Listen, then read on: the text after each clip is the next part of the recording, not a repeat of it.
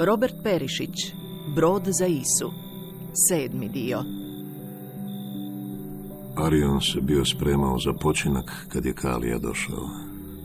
Hvatao je dah kao da odnekud trči i Arion je vidio da to nije od trčanja, nego od nekih riječi koje su se borile da izađu. Kalija! Ja sam bio rob i pobjegao sam. Tiho, zašto to govoriš? Znaš li da bi te zbog tih riječi neko mogao ubiti i zapaliti? Arione, ja ću pobjeći s mikrom. Molim te, daj nekad jesti Miju i, i njezinima. O čemu govoriš? Vidio sam mikrove rane, mi moramo bježati. Si, si idiot! Znaš li što je idiot? Znam, ali on je rob. Mikro, On je rob Polisa. On će umriti prije nego što vrati dug. ti misliš da si kriv jer si ga doveo? Da, Znaš da je netko posjekao onaj hrast kod nakošene stijene? Jučer sam to vidio. naš hrast crnike. Da, naš hrast. Miuin i Elov. Ali nije bio naš. Nije bio ničiji, razumiješ? U tome je problem. Ali hrast je ničiji, on je... Hrastov, nije hrast rob, zašto mora imati vlasnika? Ljudski zakon je takav, o tome ti pričam. Ja sam protiv zakona. E, to je dobro, ali nije pametno. Što god je izvan zakona, to je izvan imovine. Onda je to divlje i može se ubiti. Ako si protiv zakona, onda si divlji, nisi čovjek. Mene ne zanima da budem čovjek. Ne mogu gledati mikrove rane. Tako je s tobom i bez tebe. Neće mikru biti nigdje bolje. Tebi teško pada jer si ga doveo, ali nisi ti kriv.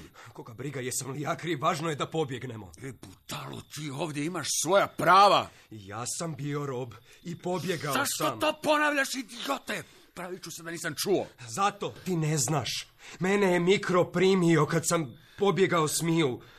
Mikro nas je primio. Ti si mikru dužan. Dužan, da. Dužan si magarcu. I s njim bi zato pobjegao. Ja ću to učiniti noćas. Ti, Ario, ne pogledaj na Miju, molim te. Ti si stvarno već čovjek, ali ja... Ali znaš li da moraš jednom doći kod Diomeda i... Stani! Neću nahraniti Miju ni njezine! Sve ću ih pobiti! Nisam ti ništa trebao reći. Nisi! Sjedi tu i šuti jer si idiot. Tebi će začas neko oteti magarca i onda ćete oba biti robovi. Radije ću vas ja oboje ubiti. I Miju i njezine ću pobiti. A onda ću zapaliti sve što može goriti. Ne, ti, ti nisi takav. I nisam i jesam. Istina, nisam puno ubijao životinje, osim riba. Nisam ja dobar kalija, ali tvoj dug prema mikru me čini boljim. Daću ti jednu mast za rane. Maži mu to dok nešto ne smislimo. Inače ću vas sve odmah pobiti.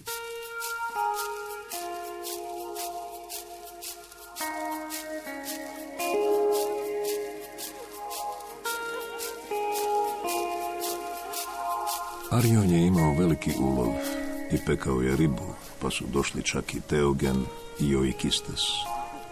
Došli su i neki liburni koje je Arion predstavio. Bili su to Turus i Volsuna. Jer liburni su, za razliku od Grka koji su ostavljali žene doma, dolazili u paru. I ne samo to, nego su Turus i Volsuna doveli i djecu. Tri kćeri i dva sina. Motali su se tuda i Miju i El. Njihovi mačići već su bili našli novi dom, što nije bilo teško s prvim okotom na Isi. Kalija je doveo i Mikra, jer je bio praznik. Kad su dobro pojeli, Arion je pozvao Kaliju na stranu i rekao Sad možeš spasiti mikra. Kako? Da ćemo ga Turusu i Volsuni, kao miraz. Nitko u polisu ne smije spriječiti zaruke. To je prvo pravilo apoikije, da se trebamo množiti. A u svakoj koloniji Grci su se ženili iz naroda koji je tu bio. I ovdje je Grkinja malo, i ako se ne budemo ženili s libunikama, neće biti apoikije, razumiješ? Ne. Kod Liburna muško donosi miraz. U njih su običaj takvi. Daćemo mikra kao miraz. A što je miraz?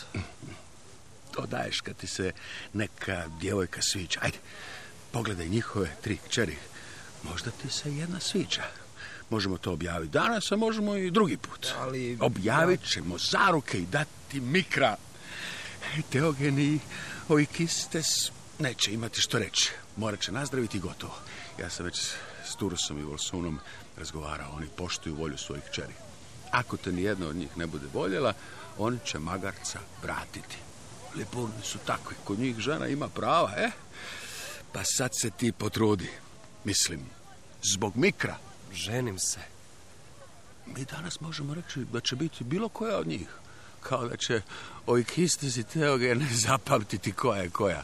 Objavimo zaruke, mikro ide u miraz i polis ti ne može ništa. Razumiješ li? Ti stvarno hoćeš da se oženi? Ne ja, nego mikro.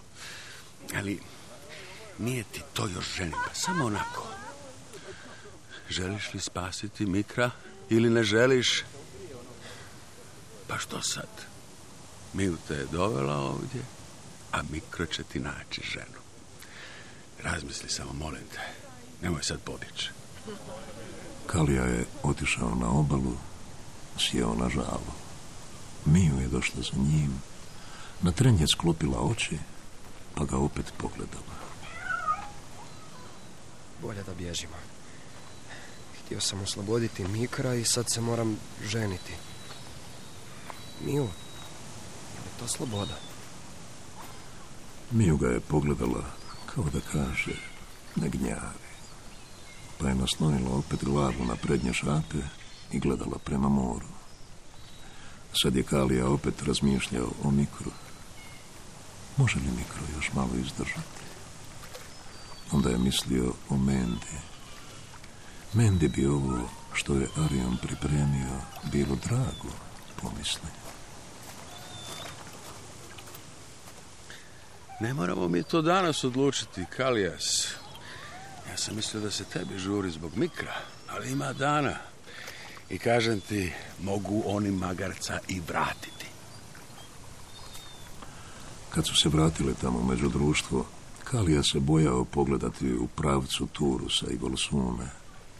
Bojao se u stvari pogledati prema Aviti koja je sjedila uz njih.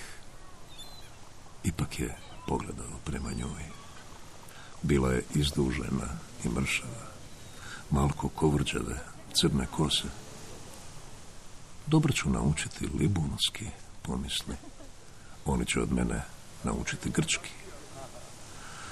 Otišao je do Mikra, koji je odmarao u hladu. Nije imao presplaku na leđima, a rane su se sušile. Mazio je Mikra po glavi i vratu. Približio je svoju glavu Mikrovoj, naslonio uho na uho. Kad se okrenuo, vidio je da je ona prišla. Kći Taurusa i Volsume i da ih gleda. Zašto plaćeš? Ja, ako nekad i plaćam, nisam razmažen. Ti bi čuvala Mikra. Nema ga tko čuvati. Nema.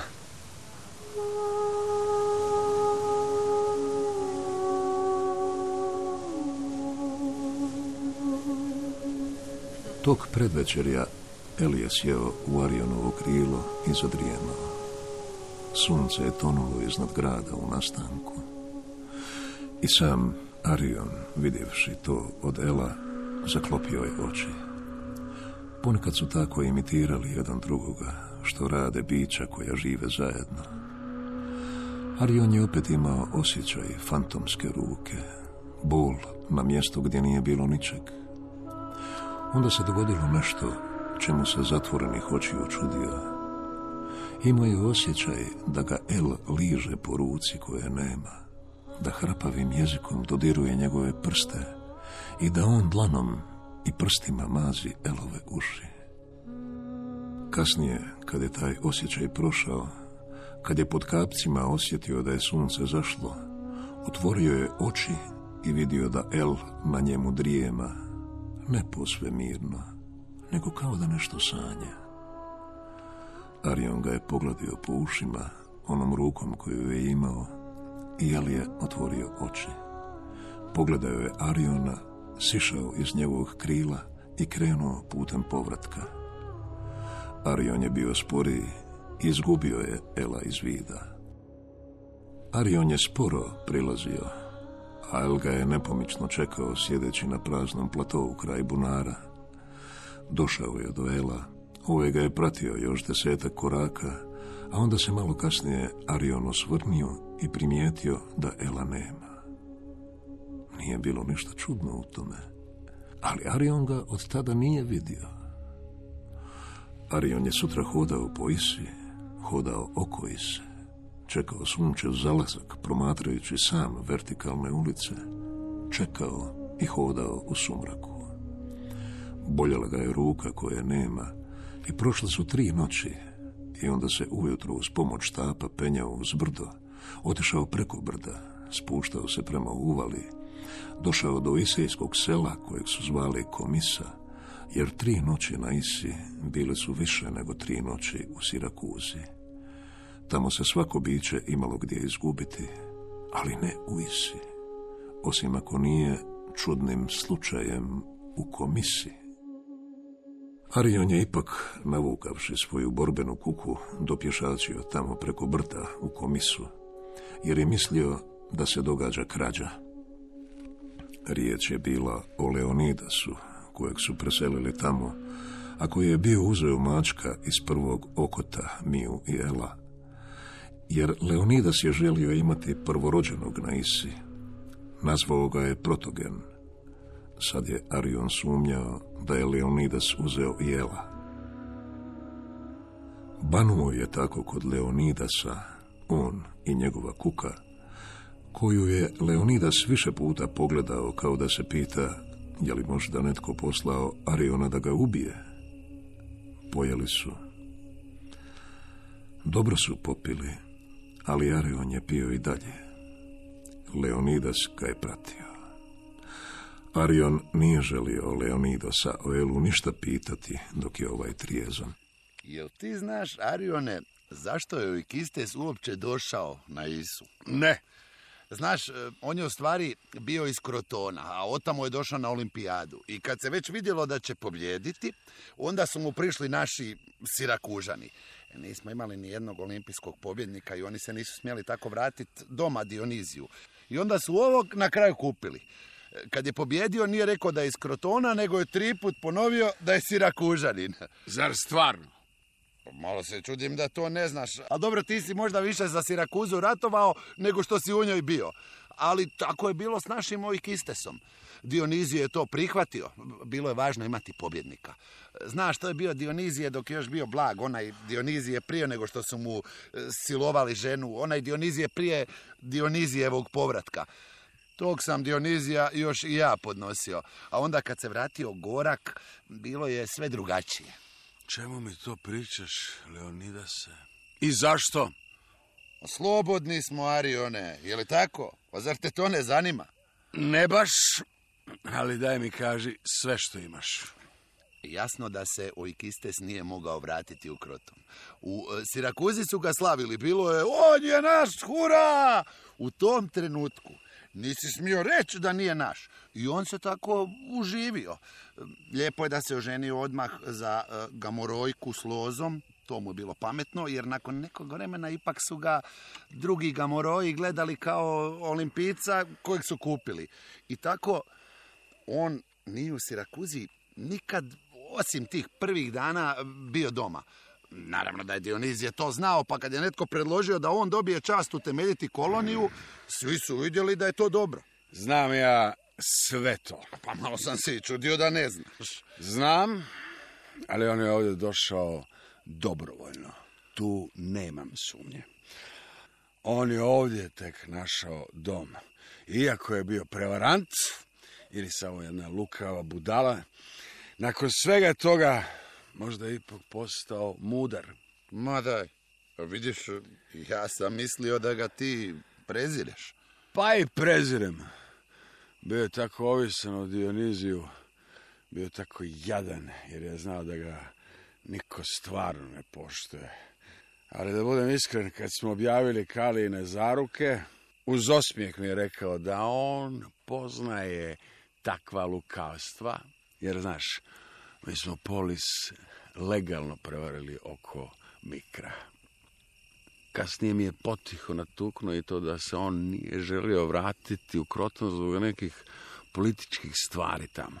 I vidiš, tada sam pomislio da je on samo iskoristio olimpijadu da pobjegne. Bio je dovoljno lukav da to nije rekao onim sirakužanima koji su s njim pregovarali. Jer da su oni znali, onda mu ne bi ponudili novac kojim je kasnije u Sirakuzi fino živio. Na koncu to da je prodana duša, to je onako pred njim nitko nije govorio. Možda on misli i da se zaboravilo. Pa i jest, donekle, malo tko na isi o, tome govori. Ništa se nije zaboravilo. Tu možeš biti siguran, Leonidase. Sve se još zna, ali nije više važno. Onda će jedan prevarant našoj djeci biti poznat kao utemeljitelj. Svi smo mi utemeljitelji, ja, ti, El. Tako ja gledam. Znaš li, Leonidas, možda... Gdje je El? Tvoj mačak. Ne znam, Marione, otkud bi znao gdje je El? Eto, pitam. Ti ne znaš gdje je Ne, El? Ne znam, ne znam ništa o Elu. Kunem se, Arione, samo protogen je tu. Sad bi on mogao doći. Uzeo si protogena i onda Ela. Ja tebi ne bi uzeo Ela nikad. To u stvari nikome ne bi palo na pamet. Pa takvom bi ja sudio. Oprosti. Leonidas, nije u redu od mene što sam ovako došao. Oprosti mi. Ti si samo umoran, Marione. Oprosti, prijatelju. Leonida se je sve to razbudilo, pa se opet raspričao. O Polisu, o Gamorojima za koje su svi njegovi oduvijek radili. On nije htio. Zato je otišao u vojsku, rekao je, no onda je opet puno puta pomislio da i tamo radi za njih. Želio je govoriti, čak i ako ga Arion nije slušao, a možda i bolje. Gamoroji se drže kao bogovi zato što su prvi došli. A moji su tamo bili prije njih. Poput Liburna ovdje. Ne treba nam ovdje vodstvo Gamoroja, a najmanje ovi koji su u Sirakuzi spletkarili na dvoru, Klemporosa i ostalih. I evo su završili na Isi. A sad ovdje nastavljaju. Zato su mene i poslali da pazim na e, rub polisa da ne smetam. Dok je Leonidas govorio u vrtu pod nebom, Protogen se pojavio. Protogen je prišao za drijemalo Marionu i njuškao ga. Legao mu je kraj nogu. Bio je sličan Elu, ali nedostajalo mu je umora da bi bio isti. Arion je na jednom ustao da se vraća prema Isi, ali Leonidas ga je tijelom zadržao. Bilo mu ga je žao. Taj stari luđak pašće negdje po brdu. Ali i on je bio čovjek, pomisli Leonidas. Sad je sjena, ali bio je jedan od nas.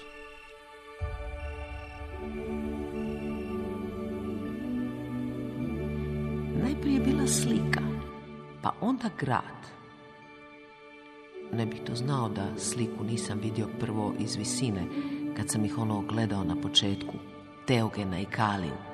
Kako mjere, kako povlače i natežu duge konopce, obilježavaju pravce. Nisam tada ni znao da rade sliku grada. To je jedna od stvari koja me ovdje zadržala, ta slika koja je rasla na zemlji, za koju sam na početku mislio da je za mene nacrtana. Sad vidim da je to bila slika za njih, koja se kamenom polako ispunjava. Neće to biti grad velik kao Sirakuza, vidio sam, ali bit će prvi kojeg ću gledati kako nastaje iz slike. Sad je već i smrt nacrtana u njemu. Pomišljao sam da odem kao nomad iz savane. Smrt me činila bijesnim, nisam znao na koga. Onda sam počeo stvari gledati s njom. Polako mi je dolazilo da je ona već u nacrtu i tako sam se nastanio.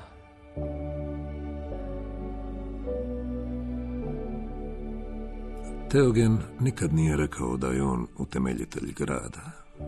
Samo je gledao na grad kao na dijete, nadgledao njegov rast poput majke koja brine za svaki korak.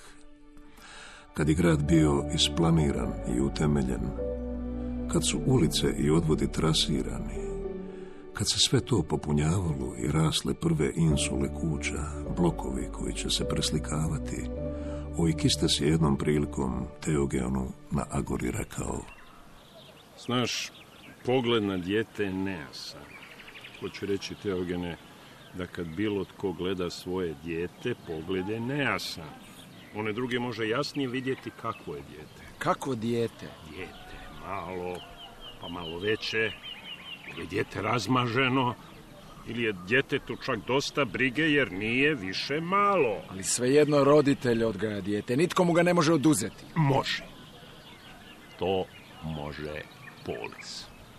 Teogen je odmahnuo rukom kao da nema vremena za takve priče i tvrda koraka krenuo prema poslu koji ga je čekao.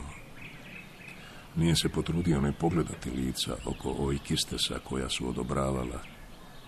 Teogen je bio previše udubljen u gradnju da bi osluškivao glasove. I kad je objavljeno na Agori da se Teogen seli u komisu, da tamo provede u miru starost, Karija je bio uz Teogena. Polis mu je dao zemlju na padini blizu mora, tako je rečeno, blizu lijepe, žalovite plaže na koju stiže izvorska voda. Teogen se zbunio i neko vrijeme nije imao što reći. Stvar je bila tečno pripremljena, odluka brza. Ojkiste se prvi povukao, skup se razilazio, a Teogenu nije padalo na pamet da išta moli prije nego ih je krenuo ružiti.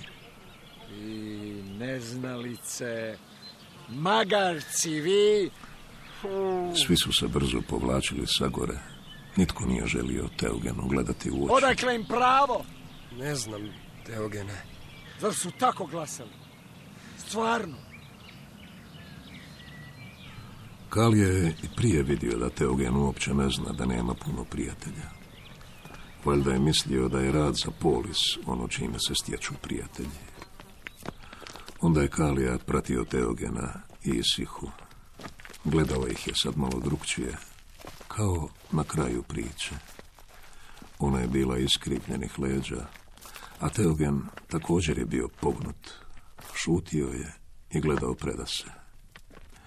Nije mogao govoriti s Kalijom. Teogen je vidio da je sve što je dosad govorio bilo iz polisa i da nema više riječi. Praznina se otvarala na putu izvan polisa. Želio je ostati čvrst, barem pred Kalijom. No, činilo mu se da gubi oblik, kao da se razlijeva. Oduzeli su mi grad. Sad sam samo golo tijelo, poput nje. Isihe, nemam više što govoriti. Ovo je kraj. Možeš me zaboraviti. Znam to. A ti si mladi, ne znaš. Kad sam bio dijete, već sam znao. Nema više s vama ništa. Idi. Ima nešto i izvan polisa. Pusti me, Kalija, ne mogu govoriti. Udarit ću te ako ne odeš.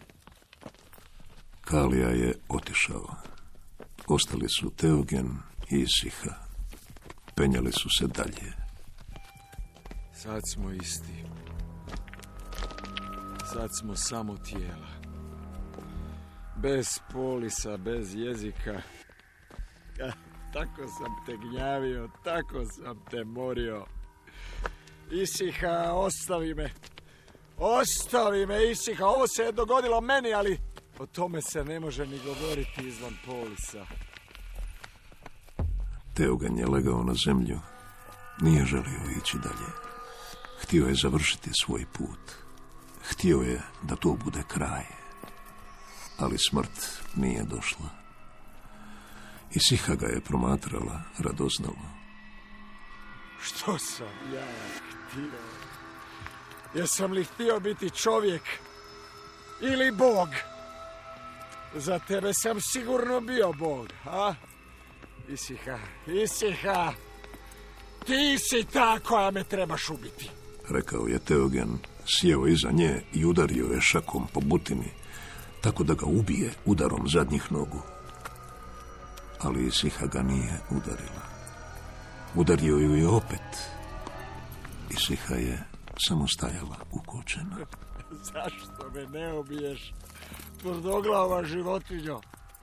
Ja sam gol i nemam jezika. Isiha, molim te, ubi me. Ubi me ti da ne moram sam. Proglaše mene Teogena jedinog Grka. Mene od svih Grka. Isiha. Vidiš li, a kako jedem svoja govna. Zašto smrt ne dolazi? Zašto me nema, Isiha? Nema me dovoljno ni da smrt prizovem. A ti, ti postojiš. Ti još, još, još postojiš. Ja ne. Nakon što se još valjao po tlu, Teogen se dugo držao za glavu, a onda je koji sad kasnije rekao Vodi me. Vodi me Isiha iz ove praznine, idemo u komisu. Ja ću čekati da me smrt primijeti, a ti ćeš odmarati. Isiha, kao da je još malo razmišljala, onda je prdnula i krenula. Teogen je u komisiji upamćen kao onaj koji je govorio da njegovu magaricu nikad nitko ne smije tovoriti i da ona nasljeđuje sve. Sve je to kamenorezac zapisao u kamenu koji nije pronađen.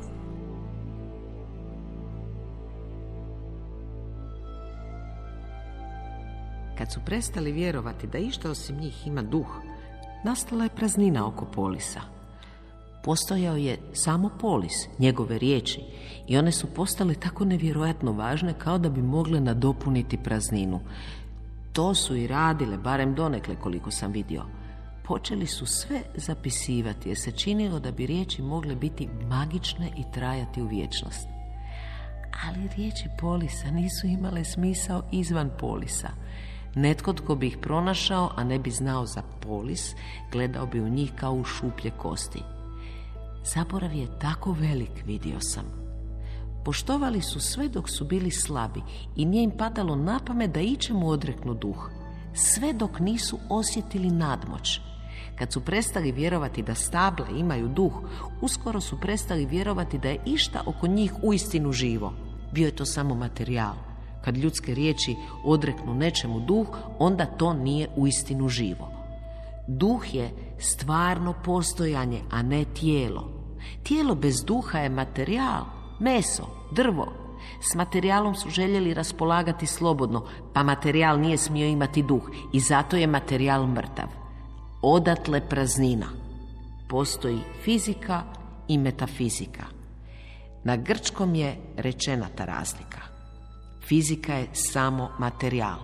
Svugdje tamo gdje je materijal pojavljuje se praznina.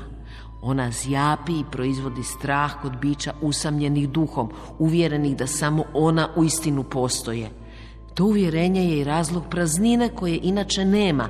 Ima je donekle u višim dijelovima atmosfere, u mom rodnom kraju, ali na zemlji je nema.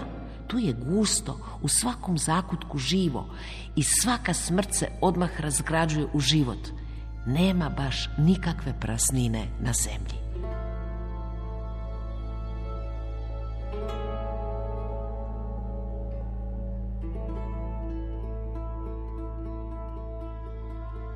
U današnjoj emisiji slušali ste sedmi dio romana Brod za Isu Roberta Perišića. Redateljica Stefanija Mnicki. Za radio adaptirala Ivana Gudelj. Igrali su Siniša Popović, Alma Prica, Lovro Juraga, Anja Đurinović, Goran Grgić, Domagoj Janković, Slavko Juraga i Dražen Šivak. Ton majstorica Katarina Račić, glazbeni dramaturg Maro Market, urednica Nives Madunić-Barišić, Hrvatska radio televizija, dramski program Hrvatskoga radija 2023.